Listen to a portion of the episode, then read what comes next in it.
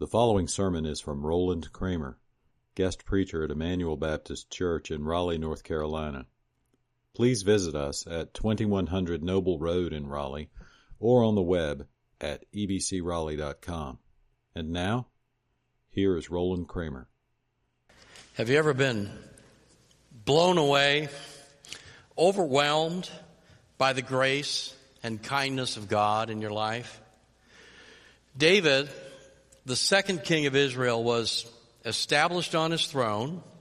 He had completed the transfer of the Ark of the Covenant of God from the house of Obed Edom to the city of Jerusalem where he had pitched a tent for it. And now in 2 Samuel chapter 7, we see that King David was settled in his palace and that the Lord had given him rest from all his enemies. David is one of the most prominent and important figures in all of the Bible, both in the Old Testament and in the New Testament, because Jesus Christ came into our world through the line of David. And he is called uh, the Son of David as he is um, is praised, as Jesus is praised in the New Testament, particularly um, on the the day of the triumphal entry into Jerusalem. That was one of the titles that the crowd was shouting out. Blessed be the one who comes in the name of the Lord and to the son of David. And so uh, it's very important for us to understand David's place in the redemptive history that God has uh, set before us in the scriptures. But it's also important for us to understand that David was just a human being like every one of us. And though there are some wonderful things that David accomplished through his life and his service to the Lord and his service to God's people, there were also some times when David uh, fell short of the glory of God and uh, and he sinned against the Lord and did things that he knew he should not do. And yet his heart was tender before the Lord. He was one uh, who sought the Lord, and when he did do something wrong, when he did sin against the Lord and was convicted of that sin, he was quick to repent of that sin and to turn to God and to ask for God's forgiveness and God's cleansing for his guilt. But as we look at this seventh chapter of 2 Samuel this morning, we see that David is at this comfortable point in his life. You remember for six or seven years, he had been the anointed king of Israel, but uh, he had been in hiding because uh, Saul was still the king of Israel, reigning on the throne, and Saul was dead set to destroy David as his uh, successor. He, Saul viewed David as an enemy, and so he sought to put him to death and pursued him with his army, with troops on numerous occasions. But God was watching over David and kept him safe and brought him finally to the day when after Saul had been killed in battle, uh, David could be uh, anointed king of the southern tribe of Judah, and then eventually anointed the king of the whole nation of Israel. And now we find David at this time of rest in his life, where God has given him rest from his enemies. He is firmly established on his throne, and in fact, a wonderful palace of cedar and stone has been built for him, and he's kind of comfortable. Life is good. He's in a good place. And as he's reflecting upon this, he realizes that here he has brought the Ark of the Covenant, which is, which symbolizes the presence of God in the midst of his people Israel. And he has brought it to Jerusalem, but he has housed it in a tent. And somehow looking around and seeing his beautiful palace and the stability of this place where he has to live, uh, brings him to think, wait a minute, the ark of the Lord is still in a tent. I, should build a permanent dwelling for God in the midst of Israel. And, and that's what's on his heart. And so one day, as we see here at the beginning of chapter 7, uh, he says uh, in verse, I can't read it, verse 2, uh, he said to Nathan the prophet, See now, I dwell in a house of cedar, but the ark of God dwells in a tent. And Nathan says to the king, well, go ahead, do all that is in your heart. For obviously the Lord is with you, the Lord is blessing you. Now I think this is kind of interesting for this prophet Nathan to give such a quick response to David's uh, comment. And uh, then Nathan goes home then, and that night the Lord speaks to Nathan, and he says, wait a minute, wait a minute, uh, this is not my plan. It's not my plan for David to build a house for me. It's not my plan for David to build a temple for me. And so God speaks to Nathan that night, and uh, he gives him a vision uh, to share with, with David. He gives him a message to share with David. So first, David proposes to build a house for the Lord in verses 1 through 3. But then in verses 4 through 17, God flips that. I don't know if you watch those programs on television about flipping houses, but this is, this is a situation where God flips the whole situation, not just the house. David says, I want to build a house for the Lord. David says, no, you're not the one to build a house for me but I'm going to build a house for you. Can you imagine that? And so read with me in verses 4 through 17. But that same night the word of the Lord came to Nathan, Go and tell my servant David, Thus says the Lord, Would you build me a house to dwell in? I have not lived in a house since the day I brought up the people of Israel from Egypt to this day. But I have been moving about in a tent for my dwelling. In all places where I have moved with all the people of Israel, did I speak a word with any of the judges of Israel, whom I command, commanded to shepherd my people Israel, saying, Why have you not built me a house of cedar? Now therefore this, thus you shall say to my servant David, Thus says the Lord of hosts, I took you from the pasture, from following the sheep, that you should be prince over my people Israel. And I have been with you wherever you went and have cut off your enemies from before you. And I will make for you a great name like the name of the great ones of the earth. And I will appoint a place for my people Israel and I will plant them so that they will dwell in their own place and be disturbed no more. And violent men shall afflict them no more as formerly. I'm going to pause there for just a moment. In doing some research for the message this morning, I uh, was on to Google and I was checking some um, quotes from the Bible. And I discovered that archaeologists, even today, are not in 100% agreement that King David ever really existed. There are some, some archaeologists who, who continue to insist that he's just a figment of the Israelites' imagination. He's a, uh, he's a legend written into the scriptures. He wasn't a historical or an historical, however you prefer, person. And, and we can't find any real evidence that he ever truly existed. Well, I don't, some of you may have been to Israel. Some of you may have visited Jerusalem. I had the opportunity to do that in the fall of 2013. And do you know that there is a tomb of David in Jerusalem? So, uh, the nation of Israel, the people of Israel apparently believe that David was a historical figure, that he really was a king in Israel, and they have a tomb right there that says this is where he's buried in the city of Jerusalem.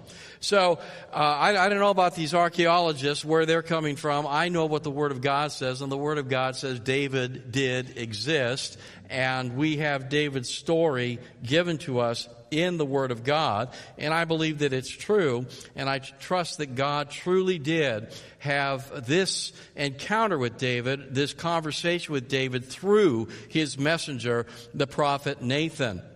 And so, uh, let me continue on here. Verse 10. And I will appoint a place for my people Israel, and I will plant them so that they may dwell in their own place and be dis- disturbed no more, and violent men shall afflict them no more as formerly from the time that I appointed judges over my people Israel. And I will give you rest from all your enemies. Moreover, the Lord declares to you that the Lord will make you a house when your days are fulfilled and you lie down with your fathers, I will raise up your offspring after you, who will come from your body, and I will establish his kingdom. He shall build a house for my name, and I will establish the throne of his kingdom forever. I will be to him a father, and he will be to me a son. When he commits iniquity, I will discipline him with the rod of men, with the stripes of the sons of men. But my steadfast love will not depart from him, as I took it from Saul, whom I put away from before you. And your house and your kingdom shall be made sure forever before me. Your throne shall be established forever. In, in, accordance with all these words and in accordance with all this vision, Nathan spoke to David. And so David uh, received this message from the Lord, although his, his intention was good, the desire in his heart to honor God by building a temple for him in which the, the Ark of the Covenant could be housed was a good thing, yet David was not God's chosen person to do that. And he spoke uh, to him in this way. Now we get a little more light on this in 1 Chronicles chapter 28 verse 3 where David testifies that in this context the Lord said to him, you may not build a house for my name for you are a man of war and have shed blood. David was involved in much warfare before he became king of Israel and even after he became king of Israel. And God said, I'm going to have someone else build the tabernacle, build the temple for me, not you. You've been involved in all this warfare and have shed blood with your own hands, and so you're not going to be the one to build the temple. But your son will build a temple for my name, and I will establish your house in order that the, the dynasty of David's house will rule forever on the throne of Israel. In verses 4 through 17, God promises to build a house for David. And that's in the sense that David will always have a descendant on the throne of Israel. Now, that's, that's completely different from what happened with Saul. You remember Saul was chosen by God to be the first king of Israel, but Saul's heart was not in tune with the Lord. And Saul sought his own agenda instead of uh, being obedient to the commands of God, who was directing him to lead the people of Israel. And as Saul got more and more off track from walking in the center of God's will for his life and for Israel, then eventually uh, he got to the point where God put him aside and said, You will no longer be king of Israel. Your descendants will no longer reign on the throne of Israel. I'm going to raise up for someone, a man after, I'm going to raise up for myself a man after my own heart, and he will be the one that will lead Israel after you. And of course, that man after God's own heart was David. And now here he is in this place where God has placed him. And so God not only promises that David will have a house in the sense that his sons after him will rule on the throne of Israel, he also promises that David's son and successor will build a house for the Lord. Now look at David's response in verses 18 through 24. Then King David went in and sat before the Lord. Have you ever done that? Have you just gotten away, gotten someplace into your inner room, so to speak, or someplace where you can be alone and just sat before the Lord. Uh, David's just overwhelmed right now with, with God's grace and God's blessings in his life and this word that God has spoken to him through Nathan. And so he went in and he sat before the Lord and he said, Who am I, O Lord God? And what is my house that you have brought me thus far? And yet this was a small thing in your eyes, O Lord God. You have spoken also of your servant's house for a great while to come. And this is instruction for mankind. So listen up. This is instruction for all of us. O Lord God. And what more can David say to you? For you know your servant, O Lord God. Because of your promise and according to your own heart, you have brought about all this greatness to make your servant know it. Therefore, you are great, O Lord God, for there is none like you, and there is no God besides you, according uh, to all that we have heard with our ears. And who is like your people Israel, the one nation on earth, whom God went to redeem to be his people, making himself a name and doing for them great and awesome things by driving out before your people, whom you redeemed for yourself from Egypt, a nation and its gods. That sentence, you might want to read that two or three times. It's, it's a little bit complicated, but the point is that God drove out the nations of Canaan, a nation and their gods before the people of Israel to bring them into Palestine, into Canaan, uh, this land that they now inhabit. And verse 24, and you established for yourself your people Israel to be your people forever and you, O Lord, became their God. And now, O Lord God, confirm forever the word that you have spoken concerning your servant and concerning his house. And so, uh, David just pours out his heart in gratitude to the Lord. God had reminded David of his humble beginning as the youngest of eight sons. Some think it was seven sons, but anyhow, a lot of sons of Jesse and a keeper of his father's flock of sheep. He was the youngest, low man on the totem pole, so to speak. And so he had the responsibility of being out the ability of being out there in the field with the sheep and keeping watch over his uh, father's flock, tending them as a shepherd. That's where we get the 23rd Psalm from David's experience out there with uh, his father's sheep and the presence of the Lord with him during that time and communing with the Lord while he was doing that job. And so God reminded David of, of his humble beginnings. Uh, Jesse was a man of some means. I mean, he was a successful uh, manager of his household. Uh, he had crops. He was able to send uh, foodstuffs along with uh, to his sons who were serving in Saul's army, and so he was he was okay. He was comfortable, but he was not a wealthy man in Israel. He was not a man of, of high status in Israel, and so David has come from the house of Jesse, and God has exalted him and made him king over the nation of Israel. And so uh, David is just pouring out his heart in gratitude to God for all of these things that God has done for him. In response to this message and in realization of how God has indeed blessed him, he pours out his heart and his expression of thanks is twofold. First, he's grateful that God has chosen him to lead God's people Israel and along with that, that uh, he has promised to establish David's house after him to rule over Israel forever. And then secondly, he's grateful that God has determined to establish and bless Israel as a nation and a people of God in the world. And so with all of this in his heart, all of this, you know, just swelling in his mind concerning God's blessings, God's goodness, God's grace extended to him, now David turns and he prays to the Lord in verses 25 through 29. Let's go back and read uh, I read part of that, but let's go back and read that again, beginning at verse 25. And now, O Lord God, confirm forever the word that you have spoken concerning your servant and concerning his house, and do as you have spoken. And your name will be magnified forever, saying, The Lord of hosts is God over Israel and the house of your servant David will be established before you. For you, O Lord of hosts, the God of Israel, have made this revelation to your servant, saying, I will build you a house. Therefore your servant has found courage to pray this prayer to you. And now, O Lord God, you are God, and your words are true, and you have promised this good thing to your servant.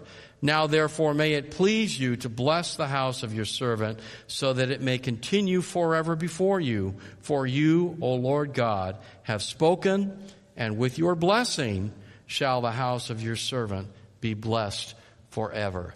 David understands that as long as God is in this, that God will bring it to pass. And because God has promised this, that God will indeed fulfill what he has promised to do for David, for his uh, descendants after him, for those who will serve on the throne of, of Israel after him, and in fact, forever as uh, we understand.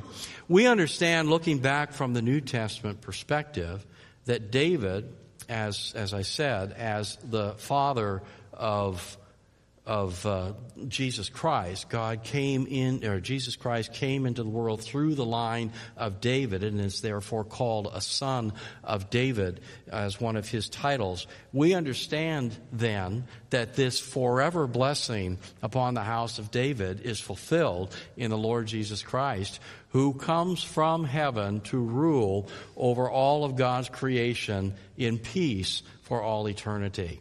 And we're looking forward to that day, aren't we?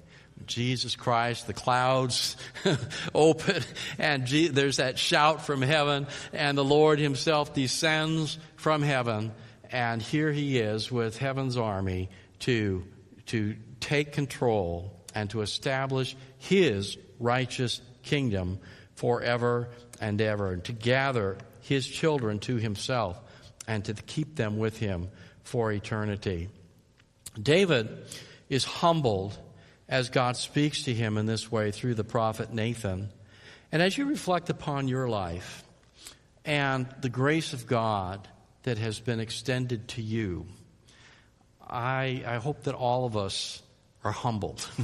I hope that all of us feel like David, like we just want to get into a, a room by ourselves and sit in the presence of God and, and just bask in His grace and give him the glory for all that he is and for all that he has done for us personally, for me personally, for you personally. God is good. He is gracious. He has blessed us in so many ways. I can ask that same question that David asked Who am I, O Lord God, that you have brought me this far?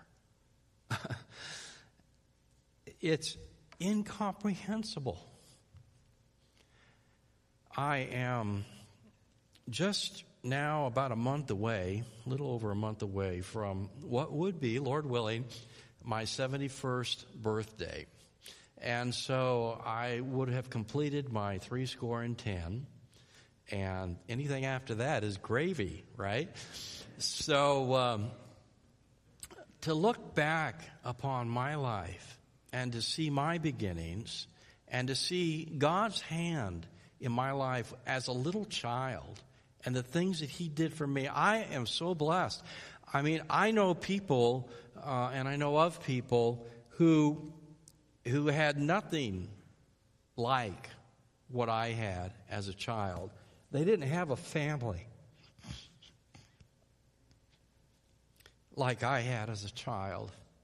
They didn't have parents who loved them and who nurtured them and who did whatever they could to guide them in the way of God's Word, in the way of God's plan for their lives.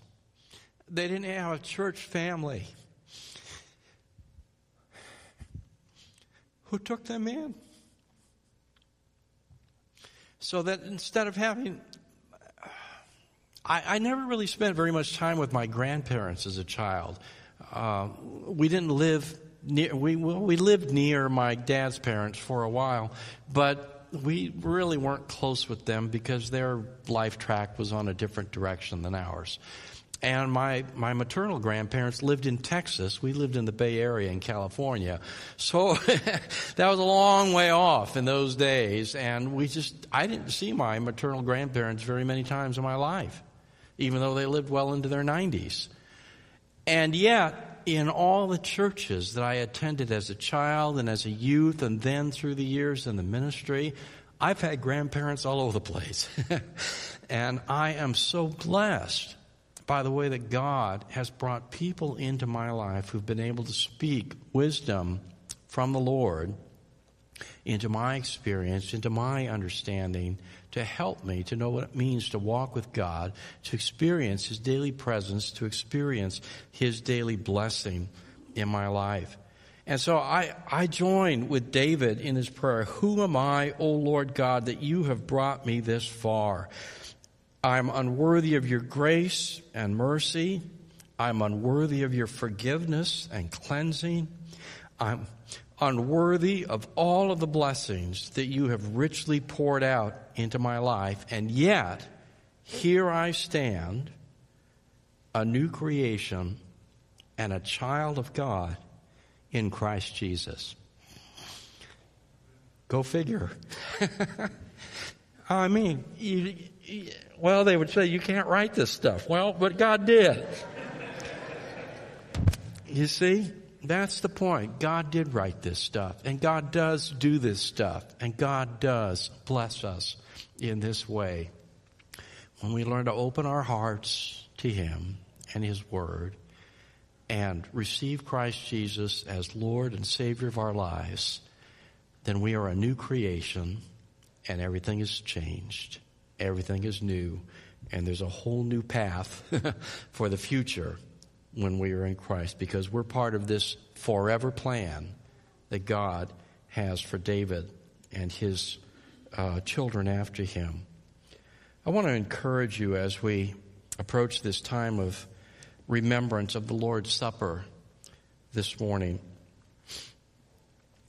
to join with David in reflection upon God's grace, God's mercy, God's blessings extended to you in Christ Jesus. Yes, through the cross. Yes, through the resurrection and the empty tomb.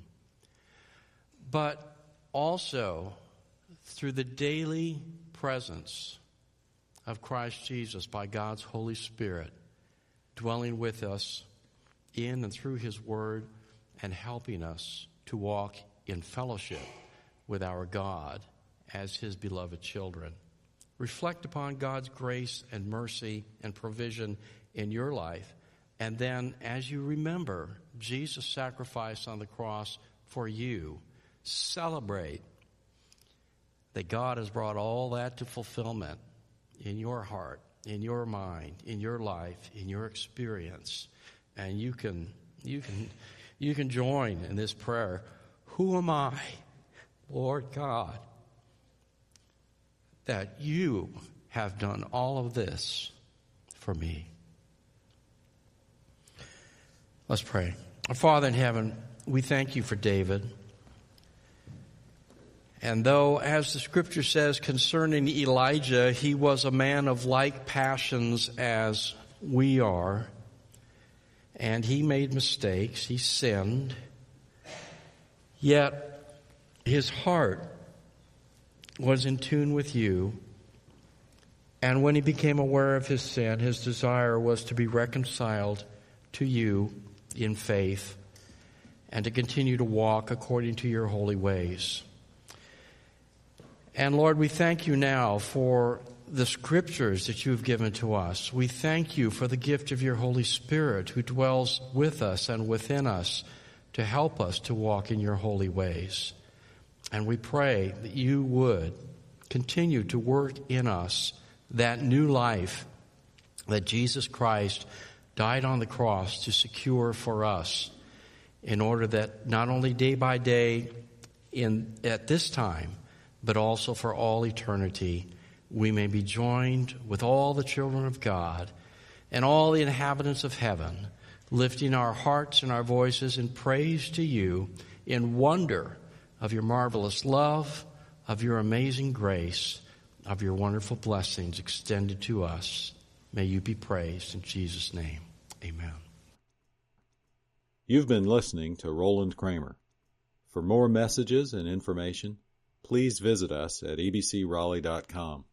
That's E B C R A L E I G H dot com.